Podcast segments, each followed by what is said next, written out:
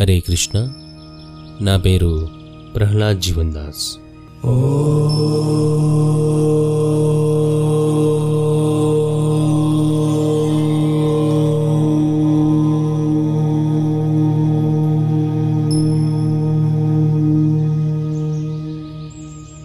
అన్నమాచార్య వారి గురించి తెలుసుకుంటూ తర్వాత ఎపిసోడ్లోకి వెళ్తున్నాం. పోయిన ఎపిసోడ్లో అన్నమయ్య గోవిందస్వామి ఇద్దరు ఎవరి ఇళ్ళకు వాళ్ళు చేరుకున్నారు.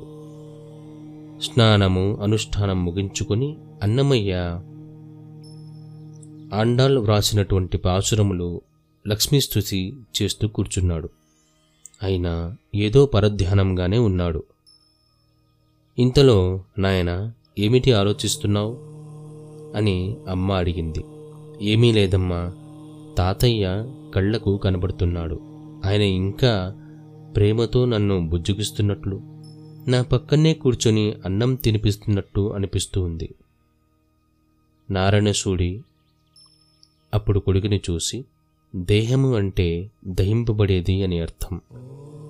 పండుటాకు రాలిపోవలసిందే చిగురుటాకు మళ్ళీ చిగురించవలసిందే. ఇది సహజ ధర్మం. ఒక్క వెంకటేశ్వరుడు భగవంతుడు తప్ప తక్కిన సృష్టి మొత్తము నిరంతరం మార్పు చెందుతూనే ఉంటుంది. దీనిని గురించి పండితులు ఎక్కువగా శోకింపరాదు అని అన్నాడు. అన్నమయ్య తండ్రి ముఖంలో చూస్తూ నేను పండితుణ్ణి కాదు భావకుణ్ణి మనస్విని. నేను ఈ సుఖదుఖాలు రక్తి విరక్తులు మరచిపోలేకున్నా ఉన్నాను అన్నమయ్య నాయన నీకు తాత అయితే నాకు తండ్రి. నాకు బాధ లేదని కాదు. కానీ మనం ఏమీ చేయలేం నిన్ను వెతుక్కుంటూనే ఆయన ఆ ఊరు ఈ ఊరు తిరుగుతూ అలసిపోయి పల్లకీలో పరమపదించారు. ఆయనకు నువ్వు చేయగలిగింది ఏదైనా ఉంటే అది ఆయన చివరి కోరికను అనుసరించి నువ్వు ఇంటి పట్టున ఉండటమే. కనుక త్వరగా పెళ్ళి చేసుకో అన్నాడు. అన్నమయ్య ఆపోసన పట్టి లేచాడు. ఆయన మనస్సులో ఇంకా బాధ అయితే తగ్గలేదు. వెళ్ళి పక్క మీద పడుకున్నాడు కానీ నిద్రపోలేదు. భావాలు ఆలోచనలు ఒకదాని తర్వాత ఒకటి ప్రవాహంలా వస్తూనే ఉన్నాయి. ఆశ్రమంలోని చెట్లు తాళ్ళపాకులోని పైరు పచ్చని పొలాలు ముసలి తాత నారాయణ తీర్థులు చింతలమ్మ కథ తిరుమలలో నీడ తిరగని చింత చెట్టు వెంకటేశ్వరుని వైభవం చెన్నైకేశవుని ఉత్సవాలు లక్కమాంబ సంకీర్తనం నారాయణ తీర్థులు ఆరాధన వేదాచారులు ఇలా ఒకదాని తర్వాత ఒకటి క్రమరహితంగా క్రమబద్ధంగా ఆలోచనలు ఒకదాని తర్వాత ఒకటి వస్తూనే ఉన్నాయి. ఒక ప్రవాహంలా సాగిపోతున్నాయి. అన్నమయ్యకు అస్సలు నిద్ర రావటం లేదు. లక్కమాంబ వచ్చి కొరుకు దగ్గర కూర్చుంది. అన్నమయ్య నిద్ర రావడం లేదా? జోలపాడమంటావా అని అడిగింది. అన్నమయ్య నవ్వి అమ్మ నేనే వెంకటేశ్వర స్వామికి ఒక జోలపాట పాడుతాను అన్నాడు. ఆ కీర్తన చేస్తూ జో జో జో ముకుందా లాలి పరమానంద లాలి గోవింద.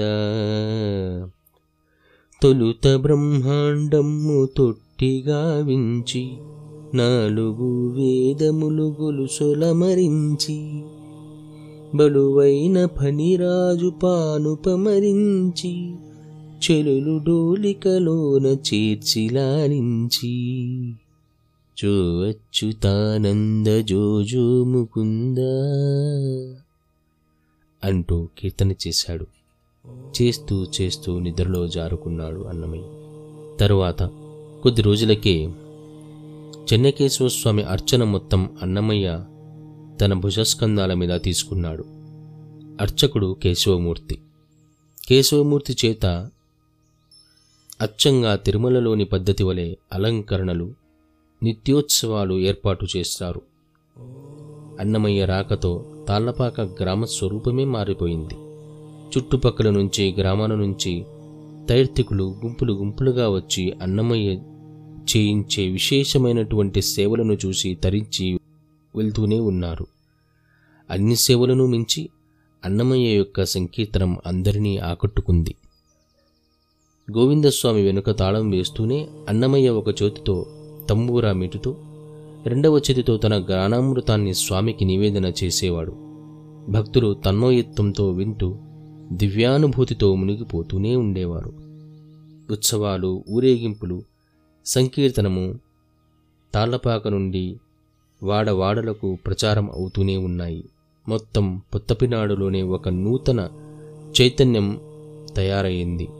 గ్రామ గ్రామ ప్రజలు వచ్చి ఈ వేడుకలో పాలుపంచుకొని తరించి వెళ్తూనే ఉన్నారు. ఒకనాడు అన్నమయ్య దేవాలయంలో కూర్చుని ఇలా అన్నాడు ఈ సంవత్సరం జన్మాష్టమి విశేషంగా జరుపుకోవాలి. శ్రావణ బహుళ అష్టమి రోహిణీ నక్షత్రయుక్త పుణ్యదినం నాడు శ్రీకృష్ణుని జయంతి భాగంగా ఉట్ల పండుగ కూడా జరుపుకుందాము అన్నాడు. దానికి గోవిందస్వామి కూడా సరే అన్నాడు. ఉట్ల పండుగ వ్రతమా? వేడుక విధానమా? దానిని ఎలా చేసుకోవాలి అని అడిగాడు అడిగాడు ఆలయ అర్చకుడు కేశవయ్య. అన్నమయ్య ఇది వ్రతము వేడుక రెండూ అవుతుంది. సామాన్యులకు వేడుక ఆలయంలో వ్రతం. అన్నమయ్య దీని కార్యక్రమం నీ నీవు ఎలా ఊహిస్తున్నావో కొంచెం చెప్పు తండ్రి అన్నాడు కేశవయ్య. అన్నమయ్య ద్రవిడాగమ సాంప్రదాయాన్ని అనుసరించి ఆ పూజా విధానమంతా వివరించాడు. హరే కృష్ణ. ఇక్కడ మనం ఈ ఎపిసోడ్ ముగించి తర్వాత ఎపిసోడ్లో మళ్ళీ కలుసుకుందాం. హరే కృష్ణ హరే కృష్ణ. కృష్ణ కృష్ణ హరే హరే. హరే రామ హరే రామ. రామ రామ హరే హరే.